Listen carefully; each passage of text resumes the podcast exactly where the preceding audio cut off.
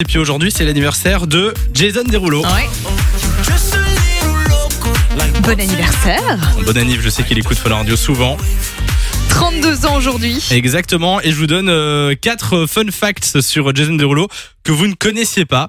Euh, alors, est-ce que vous le suivez sur TikTok déjà Non. Oui. Alors, En fait, figurez-vous que moi, je- j'étais dans mes pour toi la dernière fois, je me suis dit, mais elle me dit quelque chose. Et c'était lui. Ah, tu sais pas à quoi il ressemble, Jason Mais Derulo si, mais j'ai j'ai pas, j'ai pas tiqué directement. T'as pas et C'est un tiqué. truc avec une fourchette, c'était un peu nul d'ailleurs. Et je c'était Jason.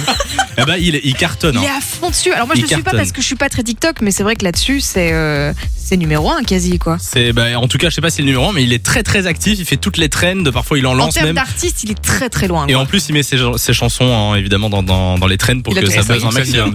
Euh, il a commencé sa carrière comme parolier. Avant, il écrivait des, des Ah. paroles pour les autres artistes et il a commencé à l'âge de 8 ans.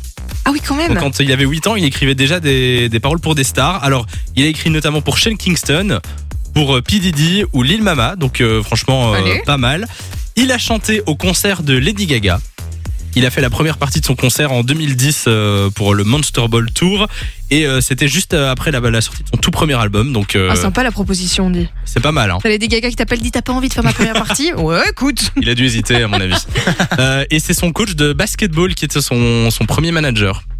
Donc en fait, euh, il faisait du, du, du basket avant et euh, bah, c'est son, son euh, coach qui s'est euh, proposé pour Et être son Il y a manager. pas mal d'artistes comme ça. hein. Ce sont des gens de leur entourage qui d'un coup euh, se sont devenus le- leur manager. Je me pense, je dis peut-être une bêtise, mais qu'Angèle par exemple, c'était sa babysitter qui est devenue sa manager. à un C'est moment vrai donné.